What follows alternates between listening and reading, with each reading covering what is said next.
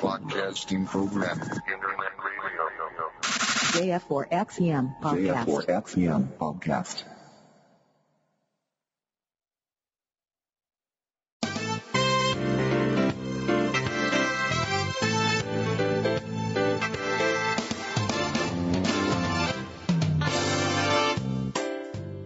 空海 IT ニュース この番組は取れたての IT ニュースを新鮮なうちにお届けするポッドキャストです。お届けするのは月ちゃんとみっつぁんです。最後までお聞きください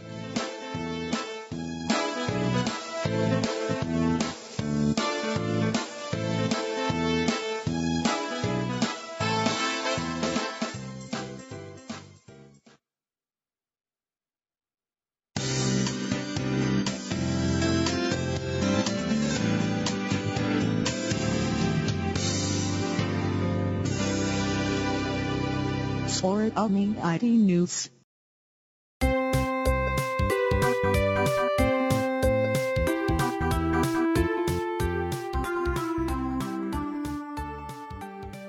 空海 IT ニュース2048回4月1日です皆さん番じましてみっつぁんですそして月ちゃんです。こんばんはお久しぶり。久しぶり。そうだね、スキちゃんお久しぶりじゃない。えー、ジオちゃん、ハムトンクンさん、こんばんは。こんばんは。あれ、ハムトンクンさん、アイコン変わった？ん？ツイッターのアイコンがなんか変わってるような気がする。アメリカンさん、こんばんあは。、本当だ。何ですか、これ。ビール？ビールか、これ。缶ビールだな。ビール？ちっちゃくて見えない。あ、見えた。うん。クラシック。クラシ、クラシック。クラシック。ど、どこのビールだ？キリンじゃない？クラシック。クラチックって。キリン？わかんない。わからん。クラシックってキリンじゃないん？私ビールのことよくわからんけど。いやー、わかんない。聞いたことないぞ。キリンクラチックってなんかね、キリンクラシックって。あんのかな？札幌だって。あ、すいません。惜しい。いや、惜しいって。ニアピン、ニアピン、ニアピンだ。ジョーちゃん引っ越して広く持て余してない？だって。だってじ、LDK しか使ってないもん、私。リビングでね、寝と寝泊まりしてるもんな。寝泊まり。あっちの部屋は物置になっています、もう。本当に。お散歩さんのうすみさん、こんばんは。こんばんは。ハムトンクさん、北海道限定春バージョンです。だって。えジョーちゃん、やっぱり見透かされてますな。みんなにもったいないって言われてますよ。はい、えっとね、まず最初にちょっと重大なお知らせなんですが、えー今日の配信分からですね、空海 IT ニュースは有料版になっております。え？月額1980円。もう誰も落としてくれんわ、そりゃ。あー 何よ？お金に走ってるのか。か。鬼だ、鬼。みんな鬼って言うんだ。鬼鬼。でもちゃんと5%還元されてますよ。いや、真剣に言うとね、どうするの？ダウンロードする人がおらんくなったら。そう、のぶすみさん、サブスクリプションになりました。それは、あえてしたん？あえてしました。4月1日だから。ああ、そうか、今日、そんな日か。全然頭んなかったわ。全然もう、私大人になっちゃったな。余裕がないな。まあ、コロナウイルスの影響かあんまり エイプリルフールネタも今日はなかったですけどねいや、私真剣騙された、今。この人鬼だわ、と思って。なんだ月ちゃんが騙されてくれたんでそれで OK です。みんなは騙されてないのか？騙されてないんじゃない？そうアメリカンさん、えーエイプリルフール。あただこれがポッドキャストで上がる時にはすでに4月2日になってるんで何言っとんねんって言われるかもしれませんけどね。なんかそのエイプリルフールっていうことが頭にあるのがなんか嫌味とかじゃなくてなんか幸せでいいね。あなたと思った。そりゃそうよ。4月1日は棚卸しよりもエイプリルフールの方が頭の中にあるもん。あなたはきっと長生きするな。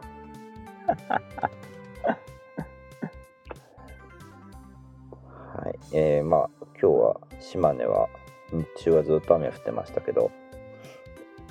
えー、っと鹿児島の皆さんおめでとうございますやっと咲きましたね桜。今日開花宣言え鹿児島が？うん。鹿児島が遅いの？もともと3月30日の予定だったんだけどね。それでも遅かったんだけど今日やっと咲いたそうですよ。だってこっちの方が先ってこと？じゃあ。うん。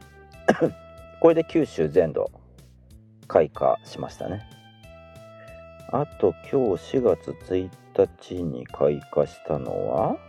どこだ？4月1日に開花したのは新潟。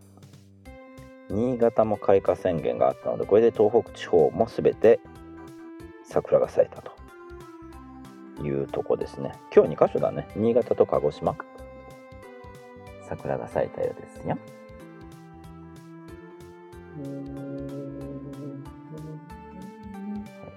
えー、のぶすみさんいきなりステーキもサブスクリプションってそれは本当の話？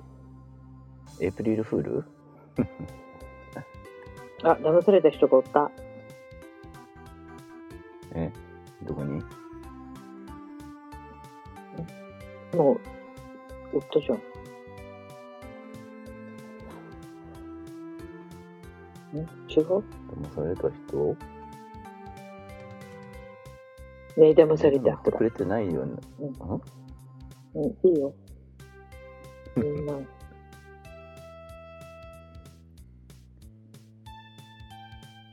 ハムタンクさん東方神起の感染したより良かったよなんか東方神起の人がコロナに感染したっていう嘘をついてたらしいですよそれは笑えんな、ちょっと。いい、それは笑えんで、今。それはいけんだろながら。みはちょっとねいけん、それは。とそうですよね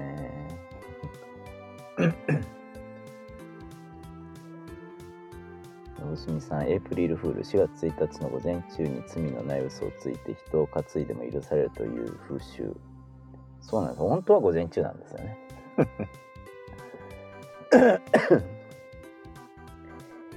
はい。それでは本編の方行ってみますよ。はい。もちろん、ポッドキャストも無料で聞けてますよ。はい、えーまず最初は共同通信のデジタル版にあった記事です。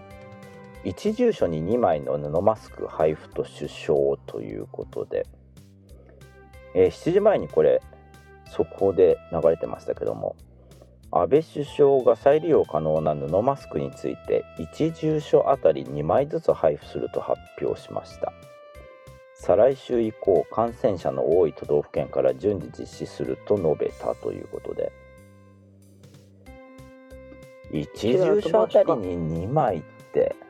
いや後回しもだけど。いやつけちゃんはいいよ。1住所に1人しかいないから。家族多い人がどうなんてことでしょ？そういうことそういうこと。1人2枚なら話わかるけど1住所に2枚って何考えてんだって感じだよなもうね、あの人何やってもダメだね、今。ダメだねえーもしそれが本当だったら、島根は来るの一番最後だろうけど、もしまあ欲しい人が、うん、いたら送りますよ。私1枚でいいから。月ちゃんプレゼントそれとあの私がアマゾンで買ったシルクのマスクもあるし。おおそんなものあったねうん。なんか、使ってない。物は届いてマスクしてるんだない。届いてる1枚だけ使ったピンク。水色もあそのシルク？シルクのね。なんか、これ1枚じゃちょっとね、マスクじゃないなと思って。なんかこう、当て布した方がいい感じ。薄っぺらいから。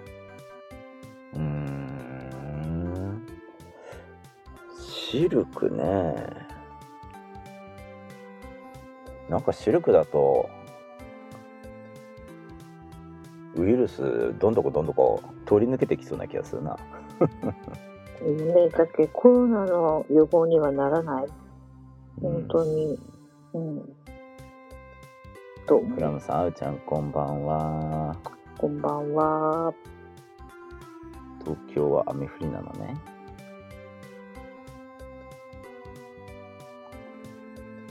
東京はこっちも雨降りだよ。うんあ出雲は今止んでるよあ、うちもそうだ。お月さんが出てた。アメリカンさん、今日から安倍さん国会答弁でマスクかけ始めましたね。かけてましたね。なんか、最初見た時は鼻出して喋ってるように見えてたけど、途中で鼻隠したのかな誰かに注意されて。紙マスクじゃなくて、それこそ布マスクしてましたよ。うーん。散歩さん、洗い替えがいるから2枚かな。でも1世帯に2枚もらってもしょうがないやんな。あうちゃん、マスクはウイルスの予防にはならないそうですよ。まあ確かにね、ウイルス小さいからマスク取り抜けますからね。あんまり意味がないっちゃ意味がないんですけどね。うん。ジオちゃん、アマゾンで中国から買ったけど1ヶ月かかって届いた。あ、私と一緒だ。いいじゃないですか。え、ジオちゃん、それシルク？私も中国から来たやつ1ヶ月待ったよ。シルク4枚セット。シルク4枚セット。4枚セット。で、なんかあの、色が無作為に送るって書いてあったけど、ブラウン系の色が良かったのに、ブラウンなんか1枚も入ってない。みたいな。そうなんだ。うん。3枚セットか。4枚セットか。はい、それでは次の記事。iPhone マニアさんにあった記事です。今から44年前の4月1日アップルが誕生したということで、えー2020年4月1日でアップルは創業45年目44周年ですね。を迎えましたということですね。ハッピーバースデートゥーユーですよ。私らより若いね。うん、若いね。えー今から44年前の1976年、アップルはスティーブ・ジョブズ氏とスティーブ・ウォズニャック氏、そしてロナルド・ウェイン氏の3人で設立されましたということでね。スタートは3人なんですよ。知ってた？知ってた。だってあの、電気読んだもん。電気？ああ、できる読んだのね。あのうんト上トーマス・ジョーンズじゃなくて、なんてえ？スティーブ・ジョブズ。何言ったトーマス？疲れてる。でまあそのうちの一人のロナルドさんは、えー創業から12日後に辞めていったんですよね、えー当時アップルの株式の10%持ってたんですけどもそれを800ドル日本円で約8万6000円で処分して給料の1500ドル、日本円で約16万1400円をもらって会社を去っていったということだそうですよ。もしこの10%の株今でも持ってたら10兆円超えの資産になってたということで。まあ本人さんまだ、えー生きていらっしゃいますんでね。それに関しては当時はそれが最善の選択だった。後悔はない。死ぬまで答えは変わらないと語ってるそうですよ。ロナルドさん5月には86歳の誕生日を迎えるそうですね。はい。ということでまあアップル44周年。おめでとうございます。まあ途中どん底まで落ちたり上がったり忙しいと感じですけどね。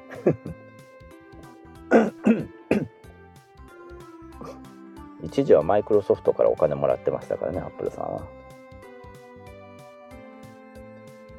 そう、まあ、すごいよね、今の地位をうん築いた。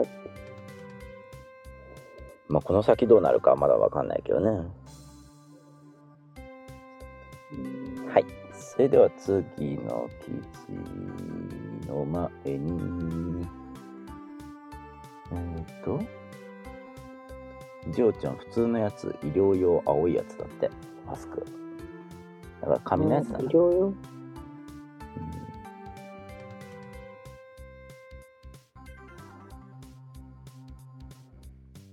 えーと、のぶすみさん、毎日 YouTube で各国のコロナの状況を2時間以上見ている。株すぐ売った人、スティーブ。あ、すぐ買った人、あ、売った人だな。えー遺言書に後悔したと私だったら書く。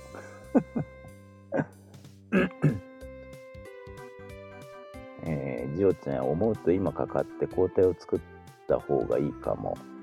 医療崩壊が発生前に。ただいっぺん陰性になってまた陽性になるっていうパターンがあるじゃないですか。特にあれ変異してるって言わないとこ見ると本当に抗体ってできるんだろうかって気がしますけどね。はい、次 iPhone マニアさんにやった記事です。iPhone9 はタッチ ID 搭載などの情報が iOS13.4.5 のコードで発見という記事が上がってました。月ちゃん、タッチ ID 生きてるよ、これ。えー開発者向けに公開されたばかりの iOS13.4.5 ベータのファームウェアから廉価版 iPhone、iPhone9 もしくは iPhone SE2 に関する情報が見つかり、それらが流出した iOS14 のコードに含まれていた内容と一致したとアメリカメディア 925Mac が報告していますということですね。うんと、同メディア、まあ 925Mac ですね、によると iOS13.4.5 ベータにもカーキー API に関する記述があり、その中にカーキーがタッチ ID 搭載 iPhone に対応することを示す記述がありましたということで、あの iPhone で車のロックが解除できる機能、カーキー。食べる柿じゃないですよ。カーキー。まあ、これもどうも使えるようだということだそうですね。まあ、廉価版安く出てくるとは思いますが、今んとこ噂では、えーアメリカ時間の4月15日に発表されて22日に出荷じゃないかという噂がどうも濃厚のようですけども買い替えてもタッチ ID 使えるみたいですよ嬉しいね。嬉しいね。おお気遣いありがとうございます。あの今アップルさん12回金利0%ってやってますからねアップルで買ってもいいかもよあの、あと大きさ？気になるのは。ああサイズかうん、私一番そこポイント。一番じゃない、2番か。一番タッチ ID、2番大きさ。はいそれでは次の記事の前にハムトンクさん最近マスクしているとタッチ ID が良いって思ってきた。あー認証が通らないことがあるってことだな。マスクしてて。ほら、ほらほら。えーお散歩さん。喉の奥あたりで調べるから陰性になったとしても肺の中に残っているのでは。ああその可能性はあるか。は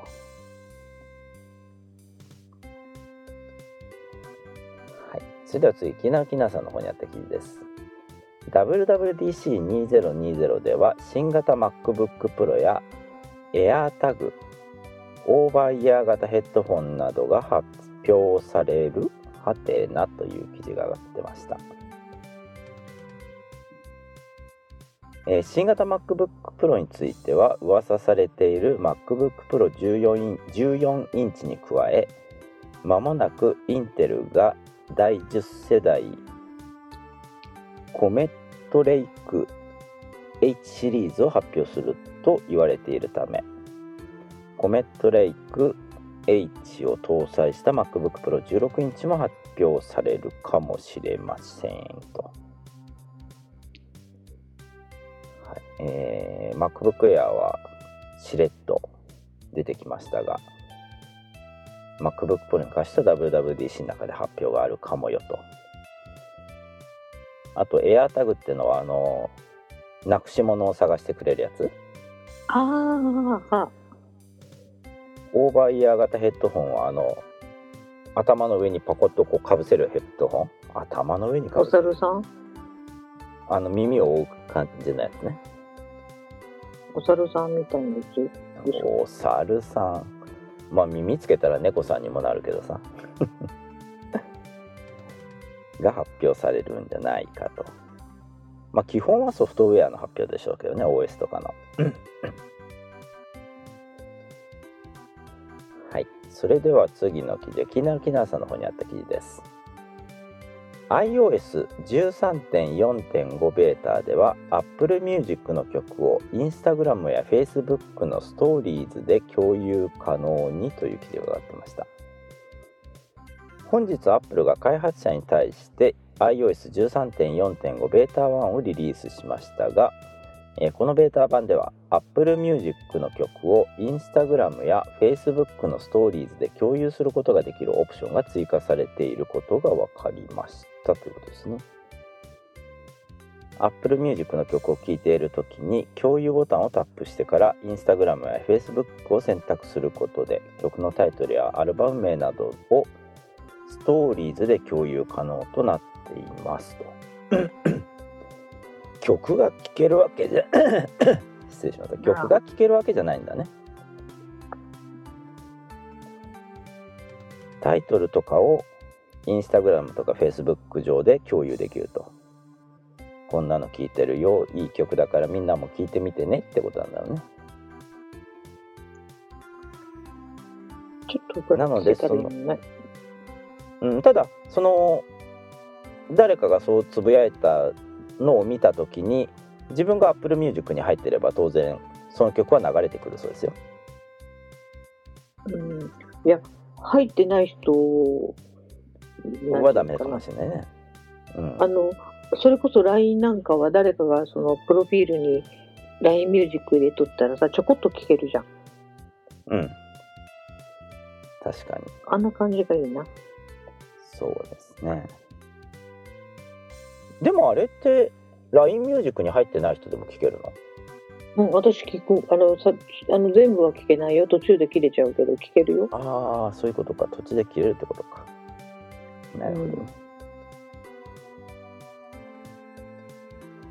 はい。それでは次の記事です。Engadget 日本語版にあった記事です。5G 展開で au とソフトバンクが協力。相乗り基地局を設置する合弁会社 5G ジャパン設立という記事が上がってました。えー携帯大手3キャリアが3月にスタートした 5G サービスですが当初は使える場所スポットがかなり限られていることでも話題になりましたと 5G でエリア展開の難易度が増すと見られている中でライバル会社同士の協力も重要となりそうです。ということで今日4月1日付で KDDI とソフトバンク、えーこの2社が、えー合弁会社株式会社 5G ジャパンを設立したということで、へええー基地局を共有する？ということみたいですね。うん。うん。KDDA とソフトバンクが50%ずつ出資して、えー両社から共同 CEO が出向しますと。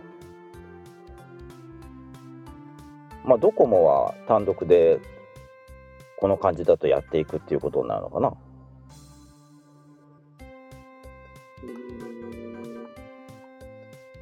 で、えーっと 5G をめぐっては東京電力の電柱に au ソフトバンク楽天モバイルの3キャリアが相乗りする基地局を設置する実証を行うなどインフラシェアリングに向けた動きも活発化していると。が合弁会社は作ったんだけどもそれ以外のとこでは楽天も含めて3社で東京電力の電柱に基地局を作るというのも動いてるということみたいですね。うん。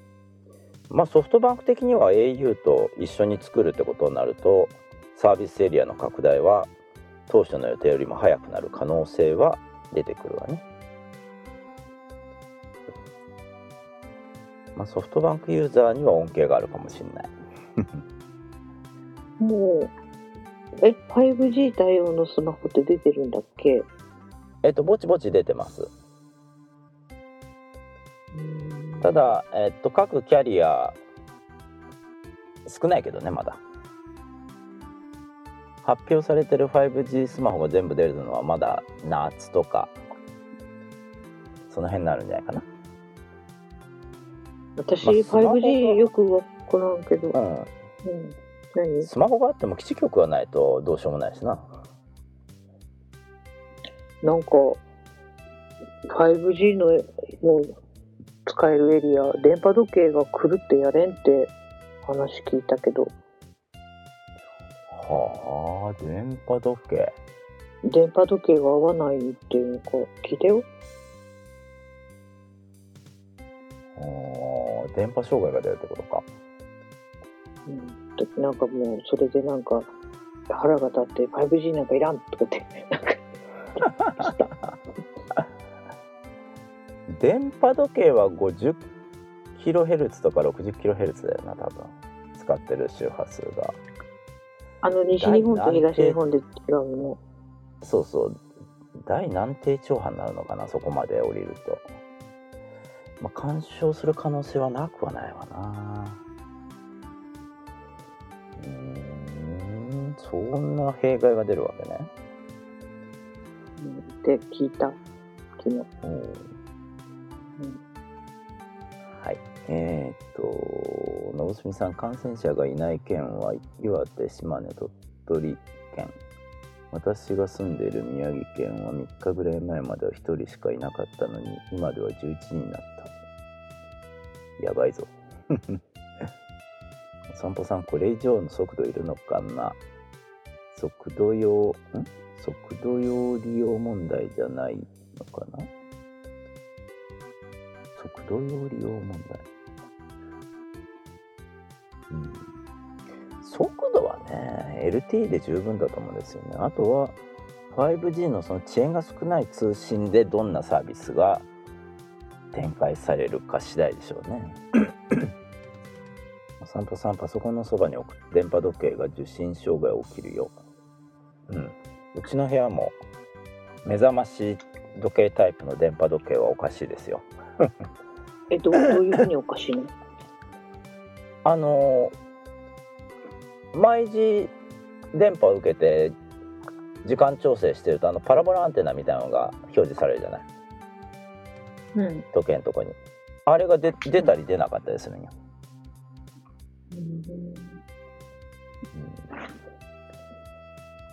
はい。それでは次の記事です、えー、きなきなさんの方にあった記事です。ビッグローブモバイル音声通話 SIM の3ギガプランが半年間実質無料になる特典を提供開始という記事が上がってました、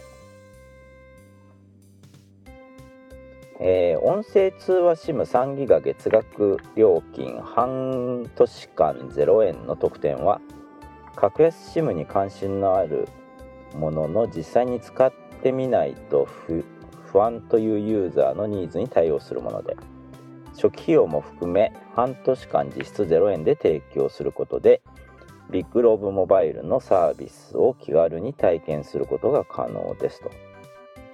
さらに YouTube など21の動画音楽書籍サービスの視聴が通信料にカウントされない。エンタメフリーオプションも初回申し込み限定で最大6ヶ月無料で利用可能となっていますと。対象者は新規申し込みまたは SIM カード変更でビッグローブモバイル音声通話 SIM3 ギガ以上のプランを利用のユーザーとなっており詳細は下記のリンク先をご覧くださいということで、えー半年間まあお試しができるってことになるのかな？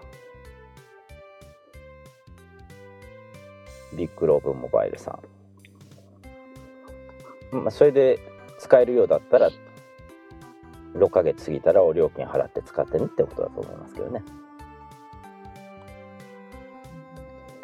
ビッグローブはどこ、どこも使ってるのかな、うんはい、気になる方はぜひビッグローブモバイルの方で確認をしてみていただきたいと思います。はい、それでは次の記事です。携帯ウォッチにあった記事です。D 払い、auPay、PayPay、楽天 Pay、4月の還元キャンペーンまとめということで、はいえー4月に入ったということで、新しいキャンペーンがそれぞれスタートしてますよということですね。えー2020年4月の主要なキャンペーンを紹介しますということで、まず D 払い。ユニクロ GU の対象商品2枚購入で1枚 ,1 枚分が D ポイント還元ということだそうですね。えーこれはうんとユニクロの対象商品は990円または590円のエアリズムインナー GU では T シャツが対象となりますとユニクロ GU どちらかのブランドのみ対象となると。両方はダメなんだな。どっちか片っぽですね、えーキャンペーンページからエントリーとユニクロまたは GU のアプリが必要となりますと。その他北陸新幹線開業5周年とのコラボ企画として金沢百番街などの対象店舗で D 払いを利用し条件を満たすと抽選で最大5万ポイントが当たるキャンペーンも実施中。です。これは4月の12日前だそうですね。そして PayPay えー前月の利用状況に応じて還元率が変更されるということで、えー、PayPay ステップという名前だそうですけどもこれがスタートとなりますと、えー、PayPay では4月1日から前月の利用状況に応じて0.5から1.5%の還元率が変動する。PayPay ステップを開始しています。PayPay 加盟店や請求書請求書払いサービス利用時の基本付与率は0.5%ですが100円以上の決済を50回以上行うとプラス0.5%利用金額が10万円以上に達するとプラス0.5%となり最大1.5%の還元率となりますと。ちょっと還元率が厳しくなってきたかな？PayPay さん。条件をクリアすると0.5%ずつ上がっていくという感じですね。そしてこれも PayPay ですね。全国の有名飲食チェーンが対象春のグルメ祭りキャンペーンというのが、えー4月30日まで。PayPay 残高で支払うと最大25%が還元されるキャンペーンだそうですね。えー、Yahoo プレミアム会員の還元率が25%それ以外のユーザーは20%となりますと。1回あたりの決済における還元上限は2000円で期間中の上限は3000円ですということだそうですよ。あと最大10%還元街角 PayPay 第3弾ということですね。えー消費者還元事業により5%還元となっている店舗で PayPay を利用すると消費者還元元事業の5%に加えてさらに5%が還元されるキャンペーンも実施されています。こちら4月30日まで、えー同キャンペーンの対象の支払い方法は PayPay 残高のみですね。1回あたりの決済における還元上限は250円で期間中の上限は2500円ですと。そして楽天ペイさん。大黒ドラッグで楽天ポイントカードを提示楽天ペイアプリでお支払いで最大10%ポイントバックと。大黒ドラッグっていうのはドラッグストアですね。期間は4月の23日、えー午前2時59分まで。この店舗は何24時間営業ってこと？午前2時59分までってどういうことよって感じがしますけどね。午前って午前だよね。うん夜中夜中。夜中ですよあとこちらも楽天ペイですね。丸善純駆動書店限定楽天ポイント最大5%還元キャンペーン、えーこれは4月の12日まで最大5%の還元が受けられます。ということですね、え1人当たりの還元上限は1000ポイント。キャンペーンにはエントリーが必要となります。ということですね。はい。ということでまあ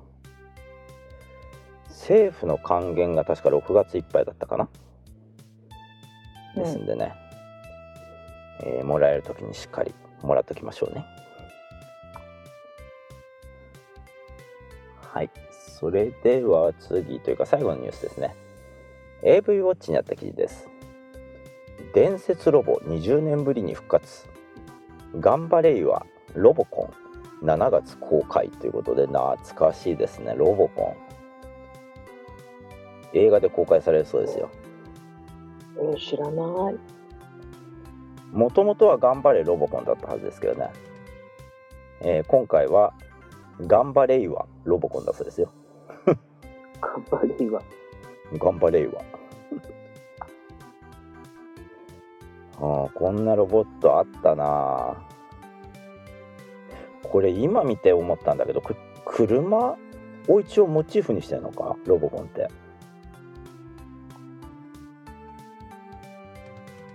お腹のとこがボンネットで腰のあたりにヘッドライトみたいなのがついてるじゃん。あー、なるほど。本当だね。あとこれ頭の上についてるの、タイヤうのん。ホイール、ホイールかな？ハンドル？ハンドル。どっちだろう？ハンドルかな？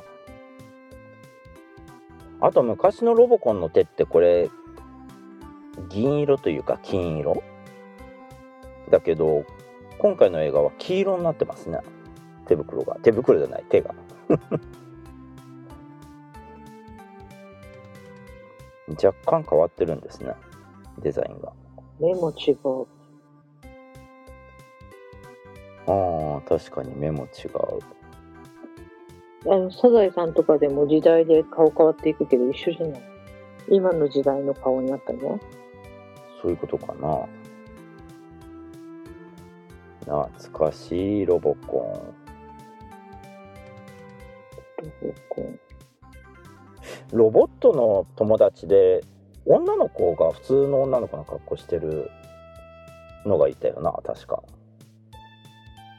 覚えてない？んないです。ロボコン知らない。見たことない？え？ー知らない。またまたまた。ロボコン。ロボコンの女の子？女の子。あ、友達？ロビンちゃん。ロビンちゃん？へえ、どんな子？このロビンちゃんだけは普通に、普通の人間の顔でしたよ。あ、なんか天使みたい、バレリーナみたいな格好してるよ。そうそうそうそうそうそうそうそう。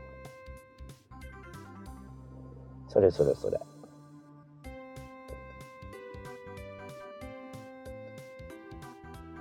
い、ということで、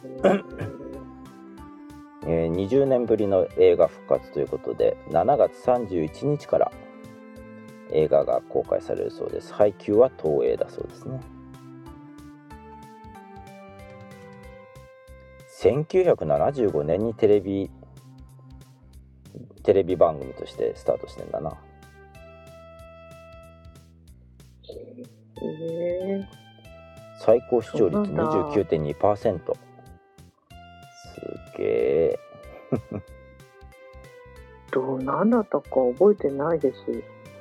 そうな。あうちゃんが島田果歩さんって書いてるな。そのロビンちゃんえ役してた私も見た見た。島田果歩ってなんか聞いたことあるお名前。うん。そうそうロボコン0点あの校長先生かなんかが最後に点数つけるんよな。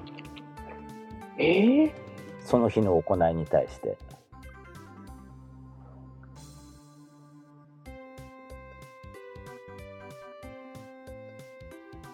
クラムさんこのロボコンの多分主題歌だと思うけど書いてくれてるけど曲が全然頭の中に浮かんでこないこれ、でんでんがんがん、ほいでんがんってやつ？そんなメロディーだったっけ？いや、違うよ。今のはどっちかというと、チーチーパッパ、チーパッパみたいなメロディーになっちゃったけど。無意識に、無意識に。お散歩さんこれ頭の上レーダーって書いてあるわレーダーらしいぞうーん。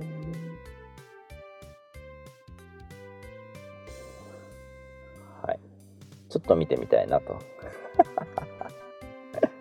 どうぞ50のおっちゃんが見るようなもんか え、50じゃないよ。54だよ、みっちゃん。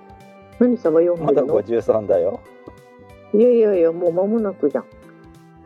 えー一緒にしないでよ映画見に来る行く頃には54歳でしょ。いいじゃん、そんな。もう認めるサイズなのに。しょうがないじゃん、だって。しょうがねえな はい以上本編でしたそれではツイッターにいただいたコメントを紹介してください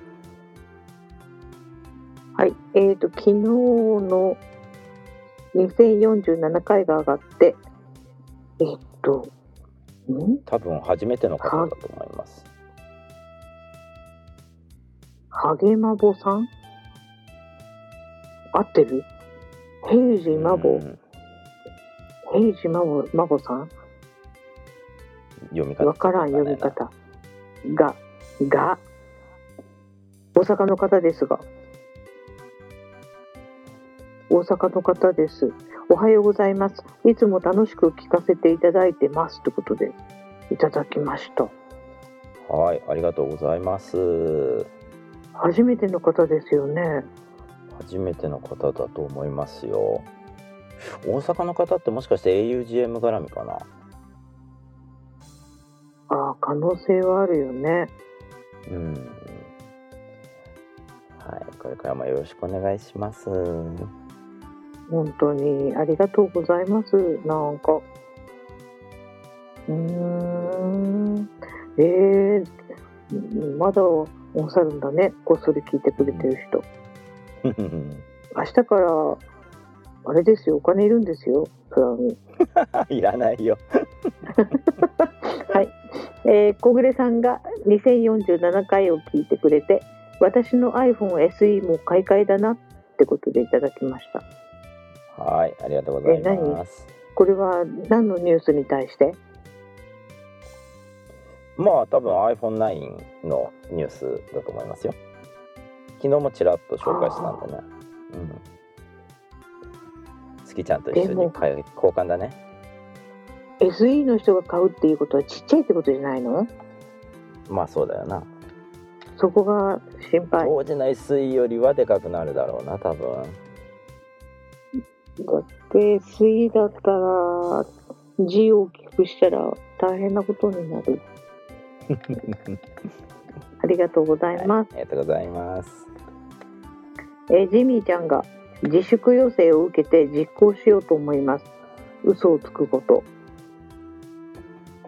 あ今日がエイプリルフールだからそういうことだねうんどっかで嘘ついたんかいな そうねはいありがとうございます。ありがとうございます。以上ですね。皆さんコメントありがとうございました。ありがとうございます。えーお散歩さん74年だと思う。小学校高学年なのであまり見ていない。あロボコンか。あ75年じゃなくて74年か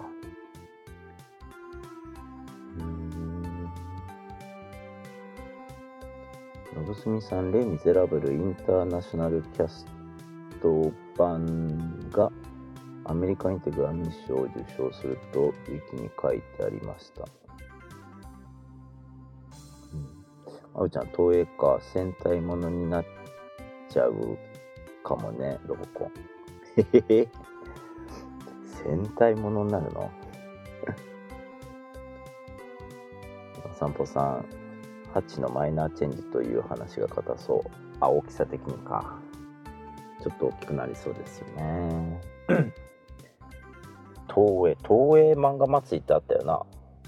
あったあった学校でなんかからさなんか、うん、同じこと言うたやつやな。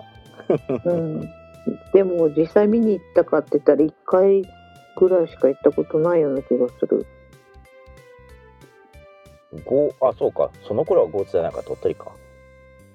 うん。鳥取は映画館あるわな。あったよ。失礼な。失礼な。あったよ。あハムトングさん今富士系でやってますよ。志村けんさんの追悼番組お散歩さん毎年い行ってた。怪獣映画メインなので男の子向けだったよね。確かにそうだよな。女の子向けだったっていう記憶あんましないな。東映漫画祭り。でも女の子向けなんかないでしょ？なかったでしょ？うんなかったような気がする。だから見てたよ。みなんか、うん、見た。見た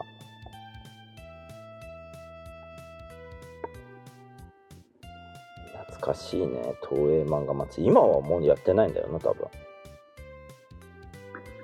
うちの娘そんな東映学校から持って帰った記憶ないもん。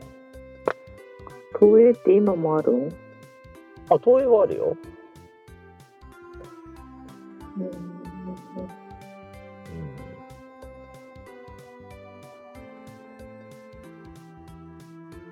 えー、ハムトンクンさんあれドラえもんはそこに入ってるんだっけ？いやドラえもんはないと思うよ。東映漫画祭りの中には。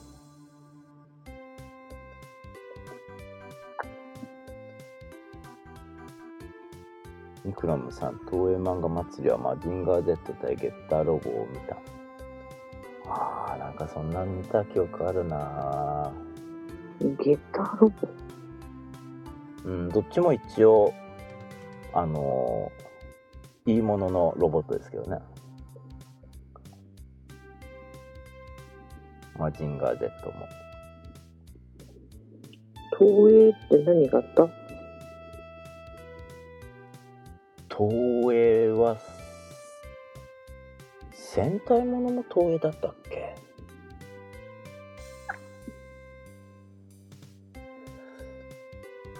何があったかって言われると思い出せないな。お散歩さんうちの子供の時もなかったね。というか昔と違って複数本セット上映がなくなったよね。名古屋は風切りのロードショーでも2本立てが多くてお得だった。ああ昔はだって2本立てとかでやってたもんね。でいつ入ってもいつ出てもいいような感じだったでしょ。嘘。他に。ほんとほんとだから映画の途中でもし入っても一旦終わってそのまま座り続けて次もう一遍最初から見るとか。今はもうシネコン方式になってるから完全入れ替えじゃない？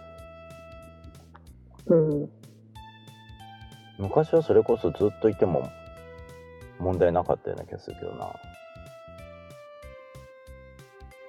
信住さん仁義なき戦いあうちゃんトラック野郎。それは東映子供向けじゃないじゃん。東映おじさん祭りじゃん、それ。おじさん祭りだな。信住さんうるせえやつらしてなかったかなうろ覚え。あれは単独じゃなかったかなうる星やつらは確かビューティフルドリーマー見に行った記憶あるな。なんだそりゃ。なんだそりゃ。うる星やつらビューティフルドリーマーってやつ。サブタイトルがね。それこそうろ覚えですけど。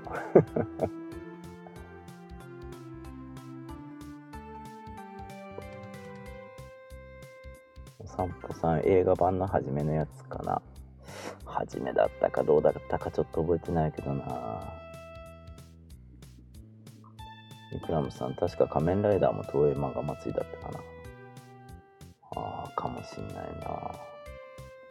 小住さん、ピンクのカバー。ピンクのカバー？なんだっけ？なんか聞いたことピンクのカバーってなんか、ピンクのカバーどっかで見たことあると？それピンクのカバーっていうタイトルの映画ってこと？いや、違う。アニあのアニメでピンクのカバが出てくるなんかあるよね。なんだったっけ？ピンクのカバー。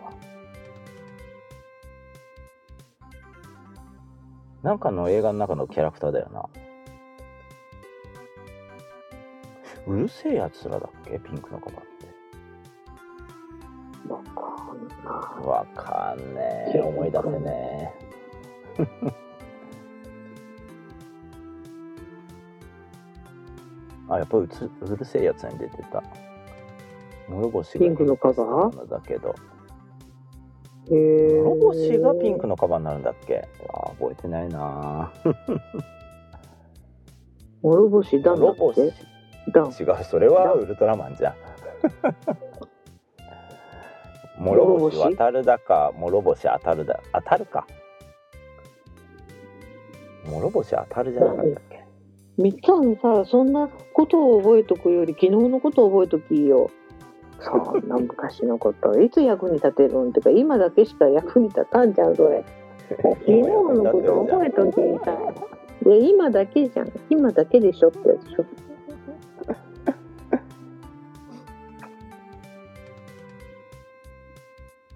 もう、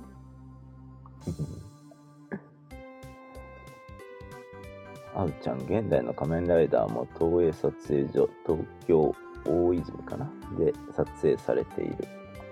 うーん。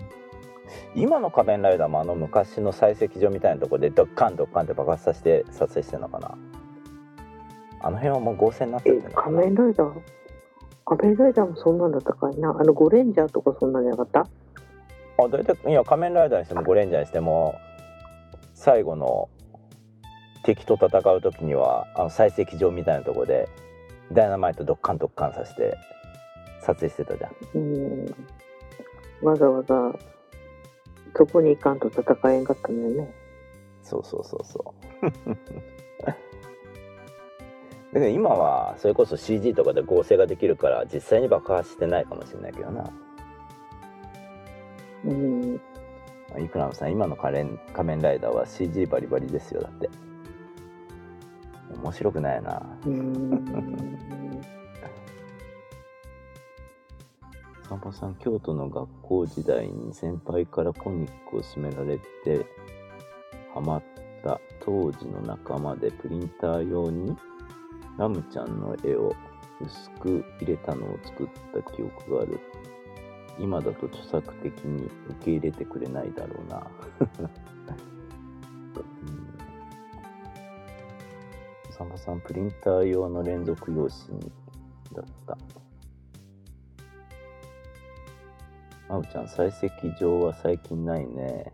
今は倉庫みたいなところ。ああ、建物の中中では火薬使えないよね、やっぱり。消防署に怒られそうだよな。うんあー懐かしいね。年取ったね。そうだね。うんはい、そんなとこかな。なんかあります、うん？お腹が空いた。しっかり食べてください。以は上、ーい。空海 IT ニュース2048回4月1日エイプリルフールでした。お届けしたのは？だいぶ遠くなったけど、そういえば、ここのとこずっと天気のいい日に空を見上げると、お月様の近くに星があって、なんかこう、つい目が離せなくなってしまう好きちゃんと、それは多分金星だね。あと空海は無料だから安心してねのみつさんでした。それでははいまた明日。三四ただもたのだものだだんだん。だって iTunes には課金するしようがないんだもん。もうなんかえらい本当に言いよった。